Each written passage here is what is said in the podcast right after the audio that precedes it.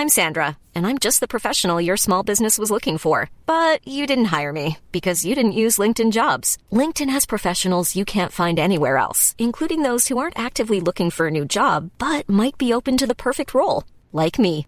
In a given month, over 70% of LinkedIn users don't visit other leading job sites. So if you're not looking on LinkedIn, you'll miss out on great candidates like Sandra. Start hiring professionals like a professional. Post your free job on linkedin.com/people today. Hey, it's Danny Pellegrino from Everything Iconic. Ready to upgrade your style game without blowing your budget? Check out Quince. They've got all the good stuff, shirts and polos, activewear and fine leather goods, all at 50 to 80% less than other high-end brands. And the best part? They're all about safe, ethical and responsible manufacturing. Get that luxury vibe without the luxury price tag. Hit up quince.com slash upgrade for free shipping and 365 day returns on your next order. That's quince.com slash upgrade.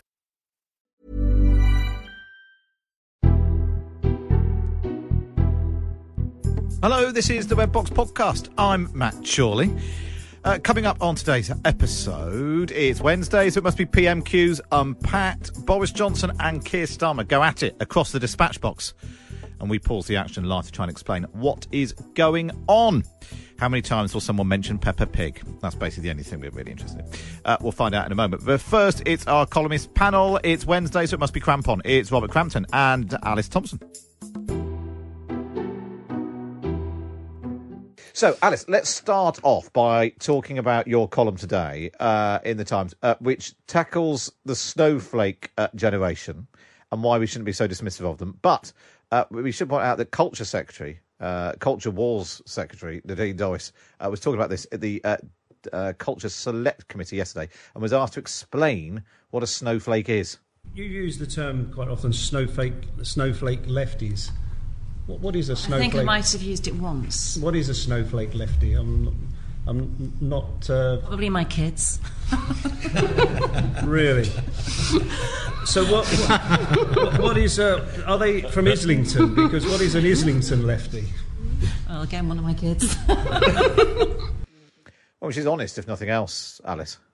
Yeah, but she says she's uh, not a snowflake and it's her children, but she's the one that refuses to go on the you know media and refuses to do any interviews. So actually, she's cancelling the media. bit- she's a bit snowflake. I think herself, she's the snowflake. Yeah. I'd say that if I were the children, I'd be saying to her, "God, you know, you're a bit melty, aren't you? You just, you know, you're not getting out there."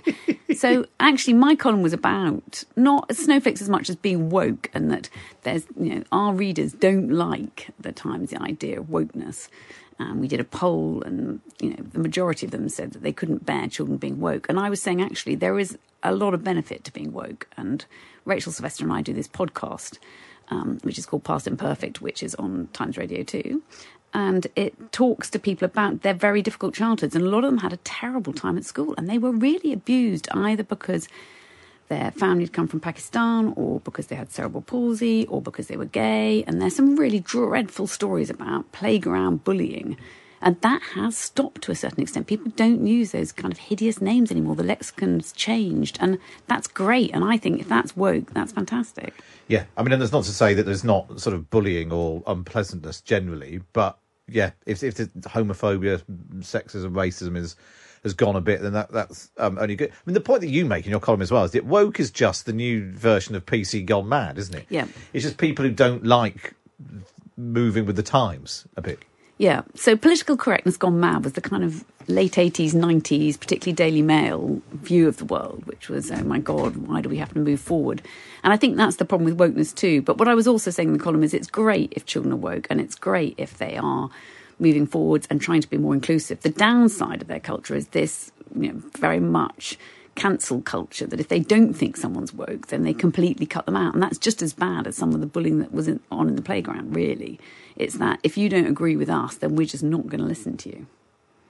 Robert, let's bring you in um, on the uh, on the question of woke and the um, well, the, the point that Alice also makes in her column is that nobody under thirty uses the word woke anyway. No, they don't. I mean, funnily enough, not for the first time, Alice has, uh, has scooped me on this subject. I've got a piece along very similar lines coming out in the magazine this Saturday, uh, where I went out for the evening with a bunch of uh, 24, 25 year olds. Uh, and um, I'd make that point in that in the in the piece. Uh, nobody says woke. Uh, nobody actually that I met is trying to cancel anybody either. I mean, I think as, as Alice said in her column, that, that happens at the extreme. The, the the the mainstream, the majority, are just kind of all for being nicer about people, which is hardly something that you can object to. I suppose the thing is, Alice, it, it, it is well, with so many things. The focus on the extreme completely distorts things. On the one hand, you've got uh, you know people who do want to tear down statues. No, not very many people want to tear down statues. Uh, the sort of very hard line woke in inverted. And on the other hand, you've got a whole load of people getting really cross about all of this. And actually, most normal people aren't going around thinking about this at all, uh, beyond the extent of just be nice to people. I mean, just be nice. That's a perfectly yeah, I mean, they thing. are quite an altruistic generation. In fact, they're known to be, you know, they're the most altruistic, altruistic generation we've had since the Second World War. What I find rather extraordinary is that, you know, we have got the extremes, but we've also got these incredible role models, which I just don't think I had, which is, you know, people like Malala or Greta Thunberg or you know, Sarah Soma, who's doing Everyone's Invited, or Marcus Rashford. You know, our footballers weren't going around campaigning for free school meals.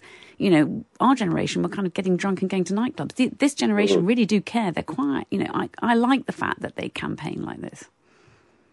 Um, and Robert, do you, whose fault is it that this is sort of? Is it old people, older people, not old people, older people?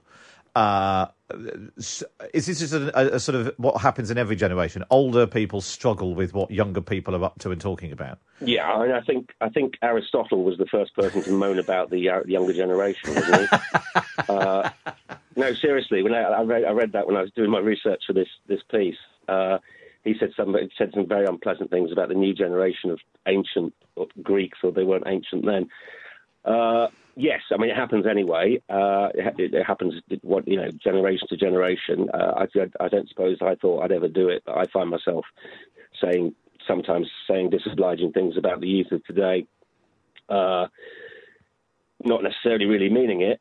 But I, I mean, yeah, some people my generation uh, do mean it, uh, and I suppose that's because they are basing it on what a handful of people are thinking and doing regarding statues and, and that kind of thing. But yeah, the truth is, it's it is not a it's not a major uh, issue. I mean, these these I was going to say kids. I mean, they are they, they they are kids to me. The kids that I went out with a couple of weeks ago are. I mean, I was one moment when I tried to hit them with some of their own language because I'd read up on some of the jargon and they didn't know what I was talking about because they used precisely they used. I said talked about breadcrumbing, which is when you which is which means uh, leading somebody on or keeping them on the back burner, and they said they didn't know what I was talking about. And I said, well, we say leading somebody on or keeping them on the back burner, which, is, which is what people have been doing for a hundred years. I guess. really hope you were doing this we had back, with a baseball cap on backwards with a sort of skateboard on your arm. Just go, just talking course. Talking about breadcrumbing. Um, Yeah. uh, it's interesting, though, isn't it? Because also part of me thinks that maybe the sort of social media and the internet generally. I mean, teenagers, students, people in their late teens, early twenties have always done stupid things, got het up about daft things, but you did it in the privacy of your common room or student union or whatever it is. You- Sure. You, don't Yeah. end up on the front of the papers for it, and you didn't before. Yeah, I think the only weird thing is the language, isn't it? And that there are bits when you're like, you know, I find with my children, I'll say something and they'll say, God, you know, don't say that, you can't say that. They, and that's the difficult. If you're saying it with the right motives, I think they've got to be a Yeah, bit yeah, more yeah. relaxed about it. But I think that's the most extreme level of what they're doing. The rest of it, you know, and actually, I rather like the fact now they don't really want you to wear what they're wearing, or which is exactly what I had. You know, Well, if they're all wearing what we wore in the nineties. Is what yeah, they're all doing now. yeah. Well, the dungaree is banned. You're not, allowed to wear. No jumpsuit, dungaree, anything like that. No, Yeah. even flares are a bit iffy about. You know, that is theirs. Well, You know, I'll don't want me to look anything like them. Next time, I loved put, it. I loved it when you said your grandma described you as with it in the uh, in the eighties because mine mine did exactly the same. Yeah. I mean, with it was the word then, wasn't it? But then it wasn't as derogatory, was it? It was like, oh, No. okay. Yeah. But it was already sort of it was already a bit a bit old fashioned. But they thought it, that they you, your grandma thought she was being really with it. by Yeah. with it. Well, our parents telling you, I thought that I, I bought you that. I thought it looked trendy. You know. Yes, trendy was the killer, wasn't it? Yeah, that's the last thing. That's the last thing you got.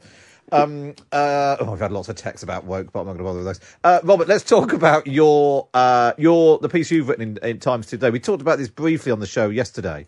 Uh, Uh-huh. this new um, uh, guidance from uh, Nice about uh, subscribing exercise and meditation Yeah. uh, as a possible alternative to antidepressants uh, and sort of moving straight to pills. Uh, but you've written a piece Well, the headline says meditation, exercise, let me keep my antidepressants.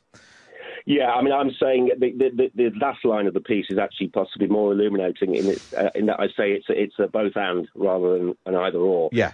Uh, of course, I think uh, most people find that their mood is improved by exercise or by meditation or by, kind of, if not meditation, then a meditative activity such as, I don't know, gardening or walking or, you know, doing kind of low level chores or looking at a sunset or that kind of thing. That's obviously undeniably true. But for many of us, uh, and it's now it's an amazing 17% of the adult population in the UK, which is over 7 million people who are on antidepressants.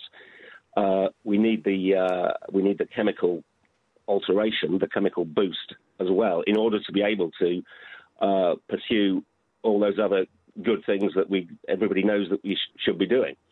So that's the point that I'm making is uh, you can do both. Uh, I mean, I'm all in favour of you know I think it's called social prescribing, where people say you know go go for, go get some exercise, go for a walk in the woods, or I think that's great. Uh, and uh, but I'm also equally in favour. But for a number of us uh, who are uh, uh, who do suffer from depression, you need you need that that boost, which I've and it certainly it certainly improved my life. I've been taking them antidepressants, Prozac, uh, fluoxetine, commonly known, for 16 years, and it's uh, when I tried to stop taking them, the results were not were not good. So. Uh, I'd be wary of. Uh, I mean, I don't think doctors do give out antidepressants like like sweets, and uh, I don't think they're going to now stop uh, handing them out to people who need them. But I would be wary of uh, saying you can, uh, you know, if you're depressed, don't take a pill. Go to a, go to a uh, a spin class. I don't think, I don't, I It's well, I interesting- think it works works like that. I suppose it, it, it sort of it can cut both ways, kind of, because we I spoke to a doctor about it this yesterday, and uh, we were sort of saying, well, actually, it might mean that some people with very low levels of Yeah. depression, mental health, might think, well, I might go to the doctors because he's not going to immediately put me on to pills and whatever. Yeah. So in that, that sense, it's a good thing. But what you don't want to do is also. The idea that you know it can all be sorted out with a walk in the woods slightly reinforces the oh pull yourself together. It does, a bit, it, does, it, does a little bit. It's, it's trending that way, and I think uh, I don't think I, it's not. As, I mean, these drugs are long out of, of a patent, so it's not as if they're particularly expensive. I don't think. Yeah. So I don't. Think there's, I don't think there's a cost element. I mean, it's certainly when they're suggesting going to NHS counselling or CBT sessions or uh, addiction sessions and so on. That I guess that I think that's probably more expensive than uh, than drugs. Yeah. I, I don't think there's a cost issue, and there's no side, as, as far as I know, there's no side effect issue. So I can't quite see a downside of saying to somebody, take these, uh, see how it works, and uh, that then might give them the boost that they need in order to do the Do the other things. all the Yeah, other yeah, stuff. yeah. Alice. That's the, the thing I took from Robert's column very much is you can't go for a swim or go for a run or go for a walk unless you're feeling well enough to get yourself Yeah, off the yeah. sofa or get yourself out of bed. And that's when you might need it. And we've got quite a lot of depression in our family. And I think, you know, actually without realizing it, we were always trying to, you know, my mother was very keen on the fact that we had a routine, that we tried to do some exercise, that mm. we tried to keep going. And I think that was part of it because she did get depressed. She knew that actually lying in bed, you know, wasn't a great thing. But, it, but there are moments when you can't get yourself up and get yourself out, and then you probably do need medication. Or what is a lot more expensive is getting therapy um, and CBT. But that, that is expensive, and they're huge waiting lists for that. So Yes, you know, I can are. see why GPs think, well, you know, wait a year. And we might get them on that, or you know, give them a pill and it will help immediately. Yeah, it's um, it's it's well, I suppose it's one like, as basically the point that you make. Maybe this is the thread running through our whole conversation is that not everything is black and white. It's not either or. Just be nice Exactly. I and different horses for courses, sweet. different things suit other different people. This sort of this sort of even-handed, hand-rigging centrist nonsense is going to get us anywhere. We're never going to go viral online with this. Yeah, I think Rob and I are a bit centrist, mum and dad. That's the problem, isn't it? but you're coming to the party. We are. We're coming together, I think, Sure aren't we? thing. Sure Yeah. thing. It's, why does it start at five o'clock? That's early. that is very early, early doors. Five till midnight. I, do, I can't do that at those sort of hours anymore. So this is the this is the Times Radio launch party, birthday party, uh, listening figure party, and Christmas party, all rolled into one tomorrow night. Well, I assume you'll be dancing at some point, Robert. No doubt. Yeah, we don't get that at the comment party, which is next week. I'm looking for. I'm looking forward to this one more. Don't let them hear you say that. Robert Crampton and Alice Thompson, then you can read both their columns online right now and join the conversation in the comment section underneath. You just need to get yourself a subscription. Go to thetimes.co.uk forward slash Times Red Box. Up next, it's PMQ's Unpacked.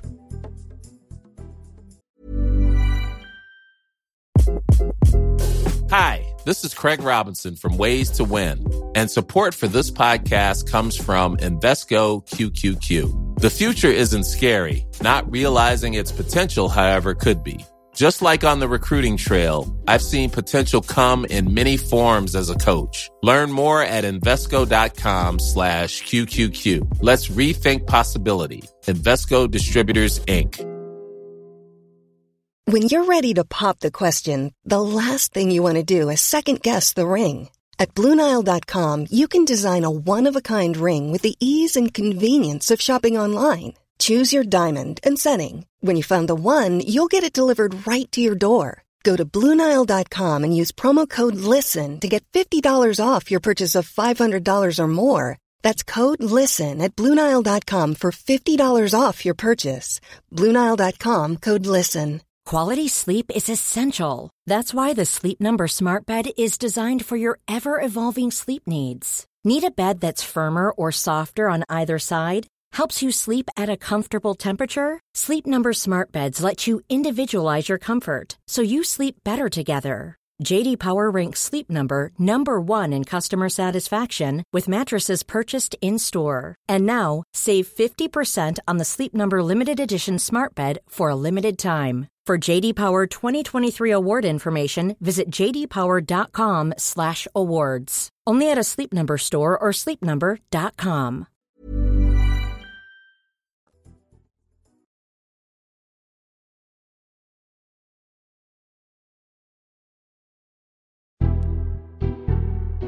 You're listening to the Red Box podcast now. It's time for this. PMQs unpacked on Times Radio, unpacking the politics and cutting through the crossfire. Order, order. I call Matt Chorley and Tim Shipman. Yes, it's PMQ's Unpacked, where we pause the action live from the House of Commons to analyse in real time what is going on. If you're listening along and you want to get in touch, you can text me 87222, start your message with the word Times. Tweet at Times Radio. What do you think will come up? Any suggested questions for Keir Starmer or jokes or whatever? Uh, get in touch in the usual ways. Tim Shipman, Chief Political Commentator for the Sunday Times, is here. What do you expect to come up, Tim? It's a popcorn day, isn't it? I mean, Keir Starmer's job today really is to try and deepen the divisions between Boris Johnson and the people sitting behind him, or between some of the people sitting behind him and the other people sitting behind him. Um, so there's quite a lot he can go at. Um, he can delve into the misery of this. Uh, uh, quote uh, that emerged from Downing Street saying, you know, it's all going terribly badly. Um, uh, earlier in the week, which is tearing the Tories apart. Um, but I think he's better off going on an issue like the small boats crisis, which a lot of those Tory MPs are enraged about and think that Johnson and Priti Patel are failing to get to grips with, or something that's more Labour's natural terrain, the social care uh, shift, which led to a massive rebellion earlier in the week. That's something where Labour have a stronger view, uh, and he could sort of spread a bit of misery on the Tory benches by doing that. So that's what I would expect him to do. Going on an issue rather than just the Westminster gossip, you know. Yeah, but he'll find some Westminster gossipy jokes along the way, I would imagine, because that will um, uh, help him uh, get some headlines in the papers and um, convince um, the parliamentary lobby that he's sort of on the ball. Um, so it's important to have some good jokes today, I would think. Well, Cameron's already offered one up. He says if Starmer doesn't use the line, he may not be Moses, but he's certainly a basket case. He knew he needs new joke writers. Well, I think it's fair to say he does need new joke writers, so that seems like a perfectly reasonable we'll send that one in. Uh, some form of Peppa Pig references would seem to be inevitable. Or, yeah, yeah. Although there's a, there's a real risk they've all been done in the last 24 hours. Well, I mean, it's PMQs. I mean, it's not all jokes at PMQs are brand new, are they? no, they're not all always totally they're not funny. all always funny. No. Um, but, but a lot of MPs in the Commons are wearing masks on the front bench. Jacob Rees-Mogg isn't, and I think that was Alister Jack, the Scottish Secretary, isn't. But um, uh, others on the government front bench are. It's a little bit busier on the Tory side than last week, I would say. There's a yeah, bit but less still green not, leather. Still not absolutely rammed, is it? No, Um, certainly on the on what we the, the the the lower end, so furthest from the common speaker. There's definitely spaces. the there. cheap seats. the cheap seats, if you like. Or normally that is where the troublemakers also sit. Yes, perhaps they are um, gathering to plot and write their letters instead. Now, um, how bothered should we be about this letters writing? It does seem like if all else fails, somebody starts speaking. You need 54 Tory MPs to to want to oust Boris Johnson to send a letter to the 1926. I mean, it ill behoves journalists to say that great excitement around letter writing um, is not a story. Um, but I think I wrote quite a lot of these stories about Theresa May's government that was 20 odd points behind and having an absolutely terrible time, and it still took two years for them to get rid of her. Um, it seems pretty unlikely that this is likely to come to a head anytime soon. Though there are some members of the awkward squad who I think were racing to be the first one to put the letter in a week or so ago, um, some of whom uh, were early off the mark with the previous prime ministers. Um, some of them just like writing letters.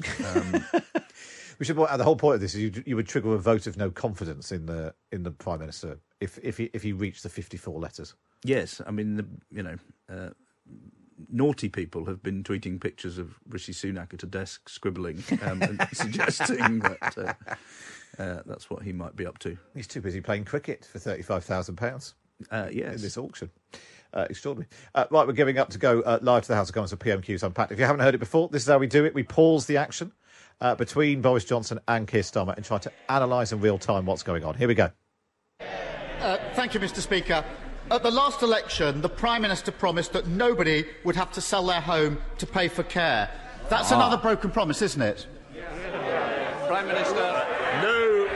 That's very right. So first of all, a going on social care as you predicted, so that's a point to Tim.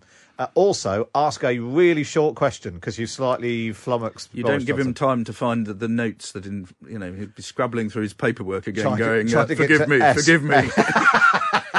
well, we've got the no. Let's see what his response was. No, Mr. Speaker. No, Mr. Speaker.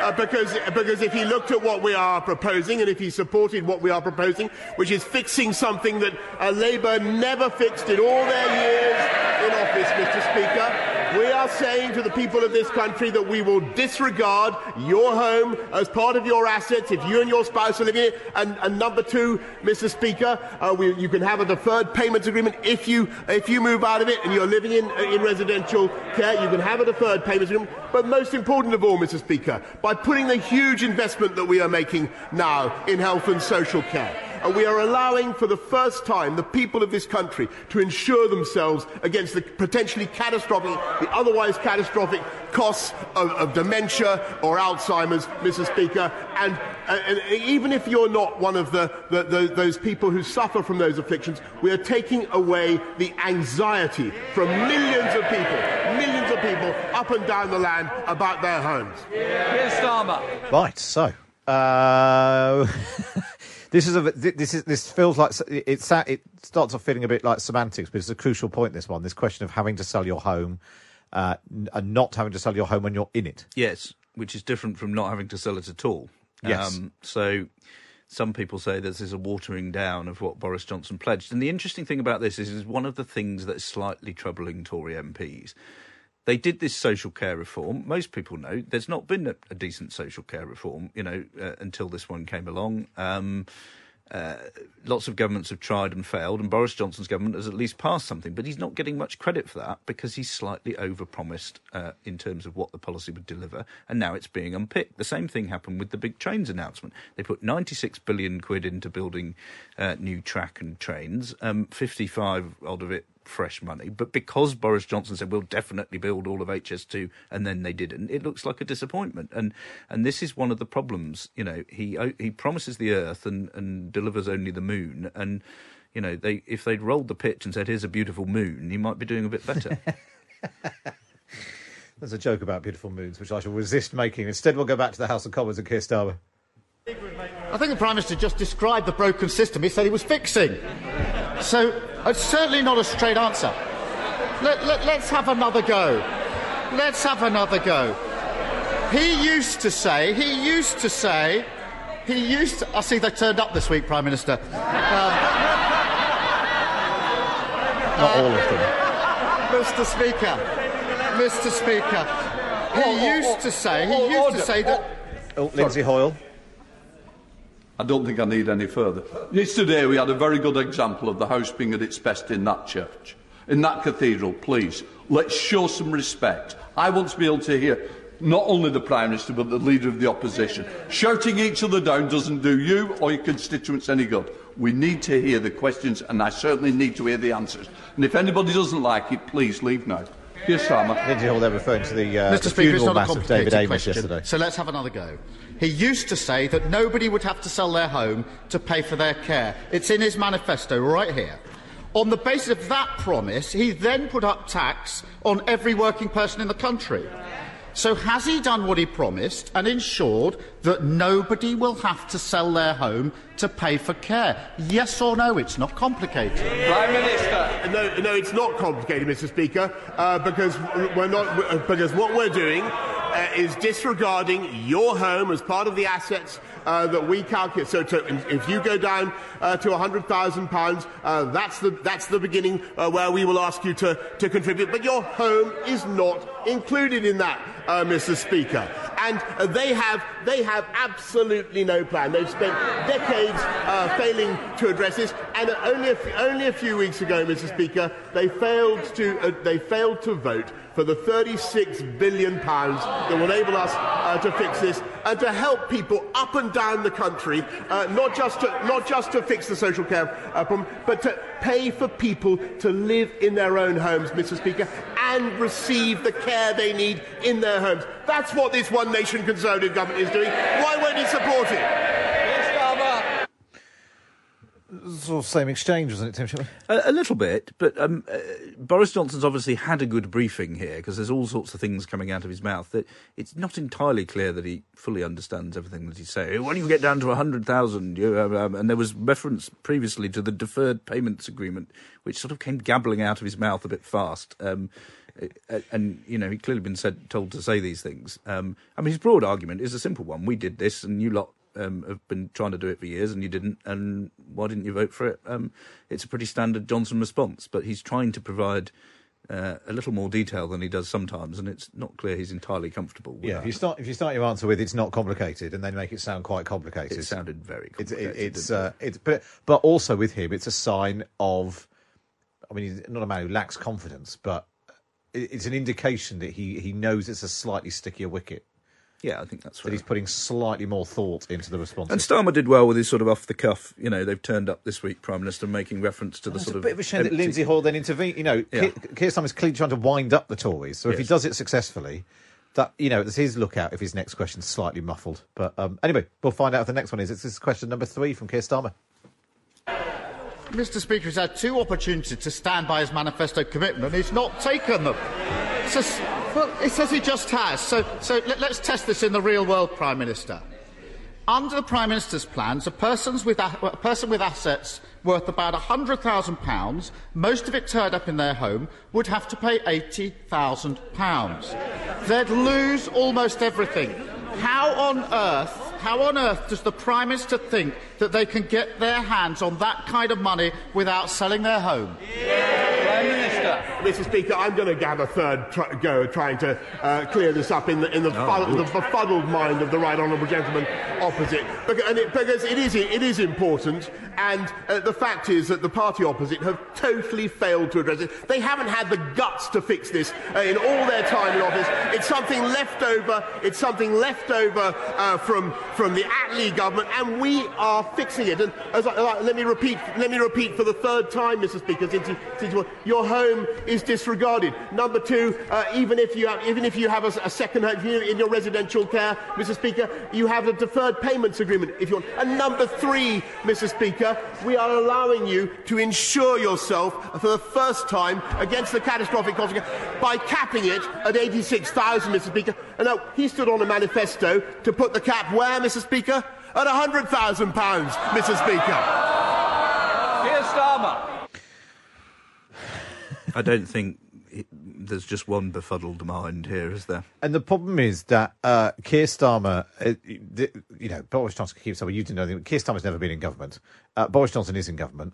He's come up with a plan which, for which he deserves some credit. But if it doesn't live up to the promise of That he that himself that he made. himself made, then politically is a problem. It is, and he seems now to be having a go at the Attlee government, which is a bold manoeuvre.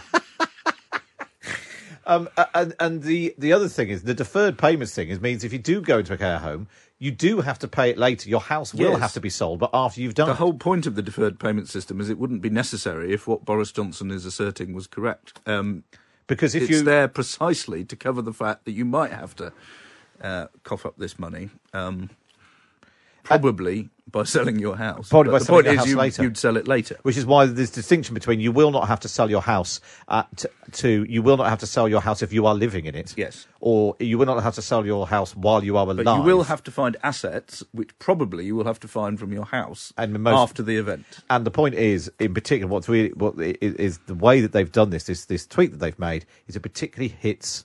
Uh, if you've only got hundred thousand assets, you in assets, you lose almost all of it. Uh, if you've got five hundred thousand of assets under this plan, you're still left with four hundred thousand. Exactly. So the people who will probably be fine are mostly in the south, and the people who will lose out are precisely those voters that Boris Johnson said he was going to look after when they lent their votes to the Conservative Party in the north of England in 2019. That's why it's so politically toxic for him, and it's deepened those splits that we were talking about earlier between the sort of 29 intake and um, the old guard in the south with their big majorities. Now let's see where we are. So we're halfway through. We've had three questions from Keir Starmer. Does he do all six on social care, or does he broaden it out? Does he talk about other things? Does he dare mention Peppa Pig? Let's find out. It's question four from Keir Starmer. The, the, question was very simple, and it's, it's the question all of his backbenchers answered. If you've got a house worth about 120, 140,000 pounds, how do you find 80 plus thousand pounds without selling your home? It's common sense. Strip away the bluster, strip away the deflection, strip away the refusal to answer the question. There's a simple truth, and this is why the Prime Minister won't address it. People will still be forced to sell their homes to pay for care. That accounts. Why did they? Look at the vote the other day to see the answer to that question. They'll still be forced to sell their home. It's another broken promise. Just like, just like he promised that he wouldn't put up tax. Just like he promised 40 new hospitals. Just like he promised a rail revolution in the north. Mr. Speaker, Mr. Speaker, who knows? Boris Johnson getting quite who agitated knows if on he'll make it to the next election? But if he does, how does he expect anyone to take him and his promises seriously? Right. Let's just jump in there because there's quite a lot to um, unpick. I mean, the, the, it's interesting the point you were making before we even started, Tim, that there's difference between over promising and under, under delivering. He said he wouldn't put up tax, uh, which obviously that's a straightforward broken promise because he is doing that for social care. He promised 40 hospitals. And to try and get there, they're now calling basically any. Any extension, any is a new extension, it suddenly becomes a new hospital. Well, if they just said we're going to, be, you know, extend forty hospitals, that's quite a good promise. That people might have liked that. And similarly, on the the rail revolution for the north, there is a rail revolution happening in the north. It's just not just quite not the as, one he it's said just not quite as big as the one that uh, he promised. A bold move, I might say, uh, from Keir Starmer to say if he survives until the next election, given that both of them have their own uh, question marks over their um, Yeah. prospects of fighting, uh, going all the way to whenever it is. But an interesting riff, this from Starmer, and it's it's a riff you can hang pretty much anything on every week, and uh, one can only presume that their focus groups are beginning to pick up, you know, this this riff about broken promises, and that is, you know, problematic for a government at, at the best of times, and it's the thread that hangs all the chaos together. There are lots of the things that have happened. I think a lot of Tories have rightly said this won't cut through, or this won't be what people are thinking about at the time of the next election. But if you can sew it all together with this riff on broken promises. Um, that's the sort of thing that, that does enter into people's consciousness, and it, it's the sort of thing that does make people change their votes. And I suppose that's the thing, isn't it? Is if they just went, "Oh, he's a joke," the thing about him being a joke and the joke's wanted, people well, people still find the joke funny. They do, and, but if and he's, he's, not tried all sorts of delivering things, the promises, and they haven't worked. This Yeah, is, yeah. but this feels to me like he's onto something here. Finally, right. Let's go back to the comments. Uh, Mr. Speaker, yet again he raises the, the rail revolution in, in the north. And uh, uh, it, it, it- the three new high speed lines. We got it last Speaker, Thursday. 96, 96, 96 billion pounds. Nothing like it. Again, nothing like it. Nothing like it. Nothing like it, Mr. Speaker. Nothing like it for a century. And, and, and, and just, just for the advantage of, of what I didn't, I didn't even know this. I was in a state of complete innocence about this last week, Mr. Speaker. But it turns out that the right honourable gentleman actually campaigned against HS2 altogether.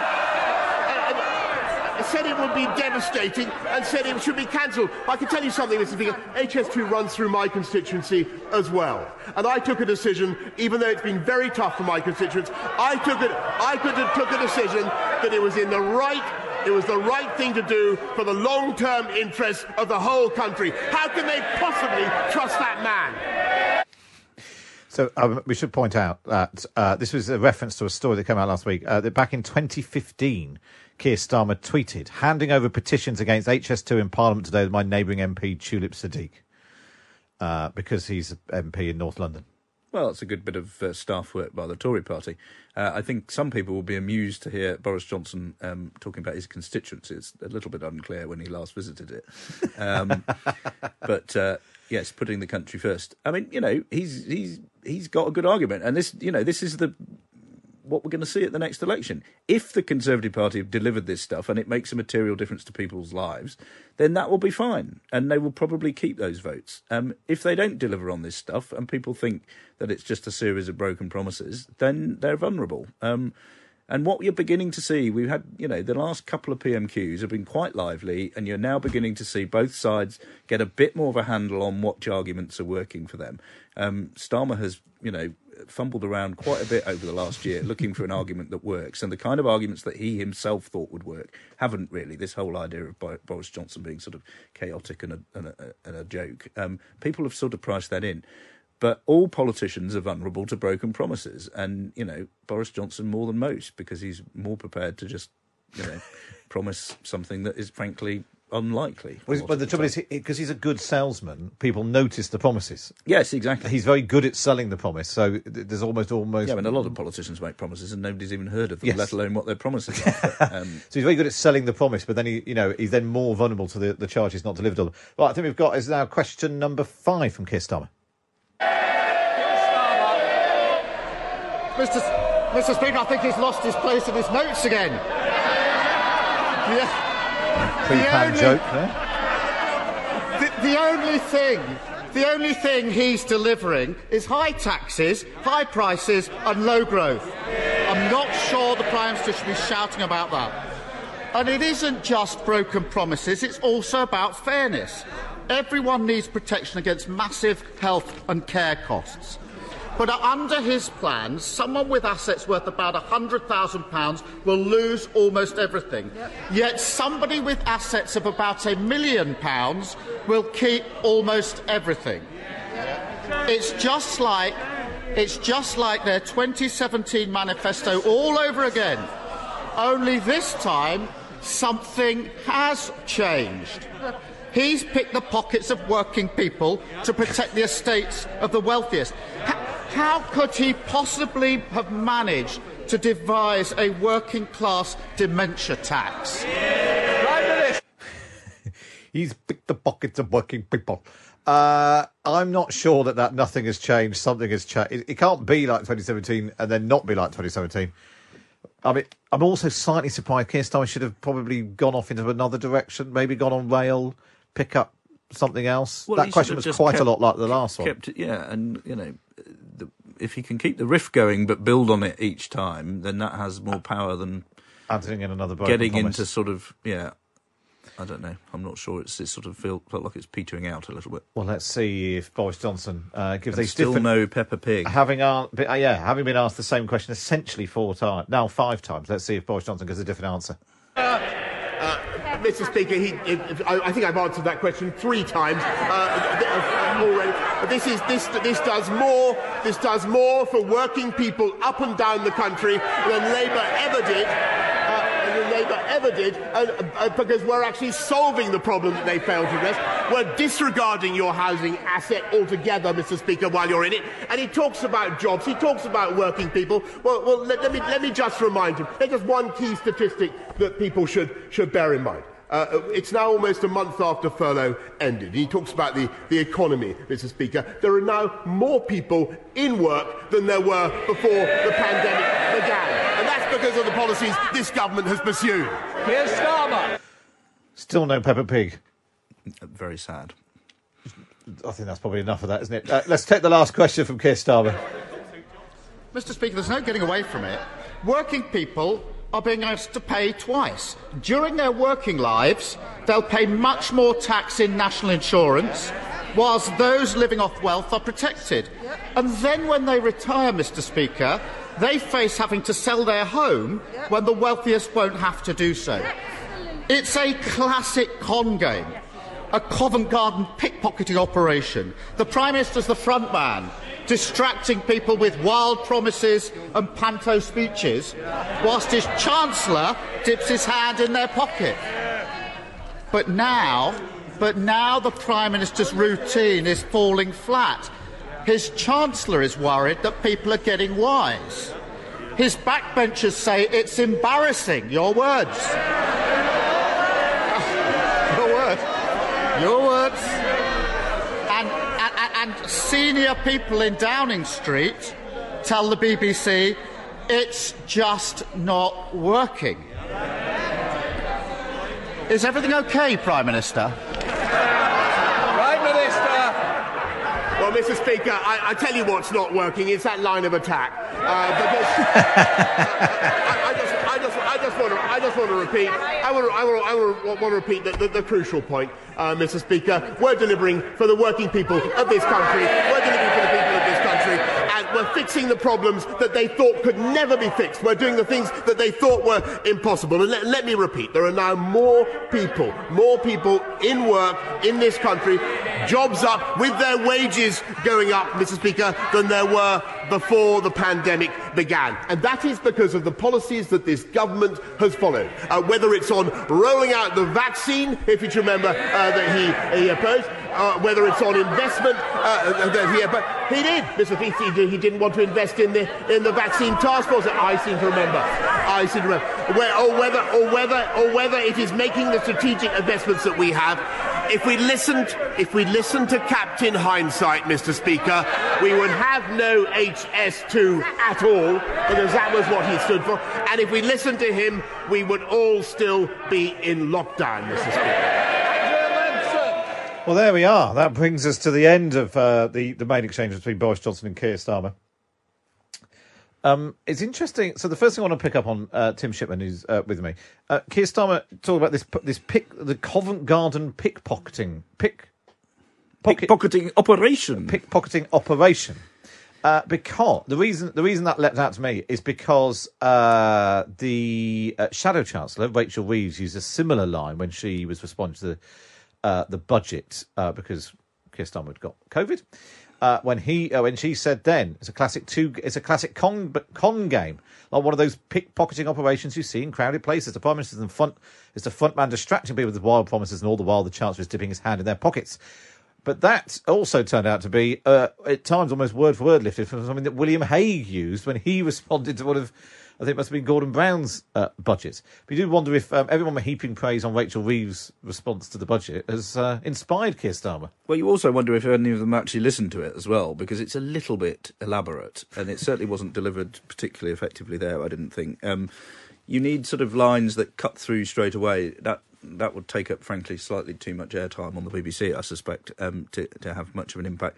And Boris Johnson had a decent riposte with, um, you know, an off the cuff line about, "I'll tell you what's not working." It's that line of attack, and then you know, blah blah blah Blah, into his bur- burble, burble. into his uh, Uh, usual. we'd still be in lockdown. roundup. Um, but you know, um, that was a decent session, wasn't it? Um, So let's let's zoom out a bit. So um, because we don't want to get too obsessed with where we are right now, you know, individual stories and individual PMQs. What does this tell us about where the two leaders are and their strengths and weaknesses? Keir Starmer's sort of improving, but not hugely, and Boris Johnson's more vulnerable than he was. Yeah, I think that's fair enough. Starmer's got a better argument, but he doesn't always make it terribly well. Um, and Johnson knows he's under pressure. He can bluster through to a degree, but it doesn't always get him completely out of trouble. And um, that's what some of his MPs are beginning to look at and say, you know, is the bluster enough? Um, it's clearly not. There's a lot other lot of other things going on, and Boris Johnson has got some achievements to point to. Um, but as an exchange, you know, it's it's good to hear the Commons pretty lively. Um, the other thing that struck me today is if you look at those, it's, the mask apartheid on the Tory front bench is fascinating. It's all the right wingers who aren't wearing them. Jacob Rees-Mogg, Liz Truss, Nadine Dorries, Priti Patel, no masks. Alok Sharma, Rishi Sunak, Sajid Javid, Michael Gove, the sort of more centrist people, all in masks. Um, That's, another a telling- Tory split. Yeah. the elaborate Venn diagrams of where they all are um, uh, really stands out. Uh, lots of people on, on Twitter are picking up on the phrase working class dementia tax. Uh, and the expectation we might be hearing rather a lot of that uh, from the Labour Well, the Party. same phrase worked against the May government during the 2017 election, and uh, if you tack working class onto it, that starts to have an impact. Uh, the Labour Party will hope uh, on those red wall seats again. Um, and you know, Boris Johnson's challenge is he's got a pretty weird coalition that no Tory leader has had before, and that's why he won a big majority, and that's why he's an effective politician because he's managed to bring quite different sorts of people together. But keeping them all on the same page is going to be a challenge, um, and you know he's got to be flight of foot uh, to pull that off. And a good leader of the opposition will keep pulling at those threads. Um, uh, and Starmer's beginning to show signs of life in terms of running the right arguments. But like we are, as someone pointed out today, we are probably at least two two years from a general election, and they're neck and neck. And normally mid-term, you'd probably expect the opposition to be further ahead. Yeah, yeah, they would normally expect to have a decent sized lead at this point, and that's um, uh, what uh, a lot of the older wise Tory folk keep keep uh, you know referring to. Unfortunately, quite a lot of the new Tory folk have never been behind. They're not used to it. Um, they don't like what it feels like, and um, are more likely to be jittery. I think. And they they seem less determined to have ministerial careers and be loyal than most new intakes, and that's a problem for Boris Johnson because there's a heck of a lot of them. And and politics is much more volatile than it was. And Boris Johnson, like you said, his victory was based on people switching. And once people switch, they have a habit of switching again. It doesn't mean that you've got them all in the bag forever. Don't forget to subscribe to the podcast on Apple, Acast, Spotify, or wherever you listen. And listen to my show on Times Radio, Monday to Thursday, 10 till 1. And to read more about what we've been discussing, you can subscribe at thetimes.co.uk.